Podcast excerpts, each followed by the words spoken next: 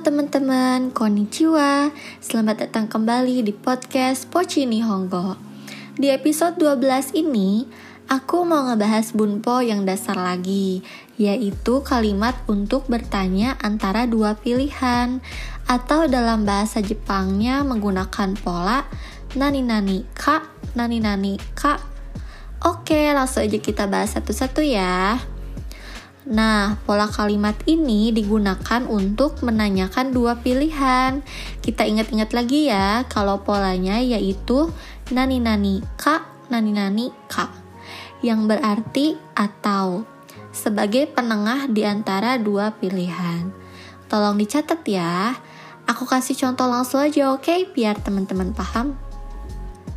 Contoh yang pertama. Mai asa jusu ka miruku ka wo nomimas. Artinya, setiap pagi saya minum jus atau susu. Mai asa artinya setiap pagi. Jusu artinya jus, dilanjut dengan partikel ka, dilanjut dengan miruku yang artinya susu, dilanjut lagi dengan partikel ka, dilanjut dengan partikel o untuk menandakan bahwa jus dan susu itu adalah objek, dilanjut dengan nomimas yang artinya minum. Jadi, mai asa jusuka mirukuka o nomimas. Artinya, setiap pagi saya minum jus atau susu. Oke, sekarang kita lanjut ke contoh lain. Mata imeruka den waka de renrakushimas. Artinya, akan saya hubungi lagi dengan email atau telepon. Mata artinya lagi. Imeru artinya email, dilanjut dengan partikel K, dilanjut dengan denwa yang artinya telepon, dilanjut lagi dengan partikel K, dilanjut dengan partikel D yang artinya dengan atau maksudnya dengan menggunakan, dilanjut dengan rentaku shimas yang artinya menghubungi.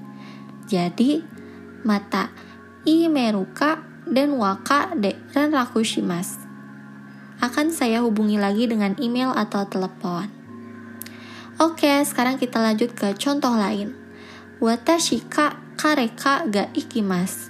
Artinya, saya atau dia yang akan pergi. Watashi artinya saya.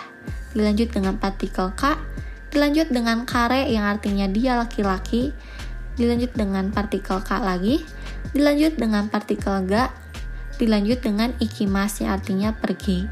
Jadi, watashi ka kareka ga ikimas. Saya atau dia yang akan pergi. Oke, sekian. Semoga teman-teman bisa lebih paham ya. Sekarang teman-teman coba buat 1 sampai 2 contoh kalimat dari pola kalimat di episode ini. Arigato gozaimasu. Ja, matane.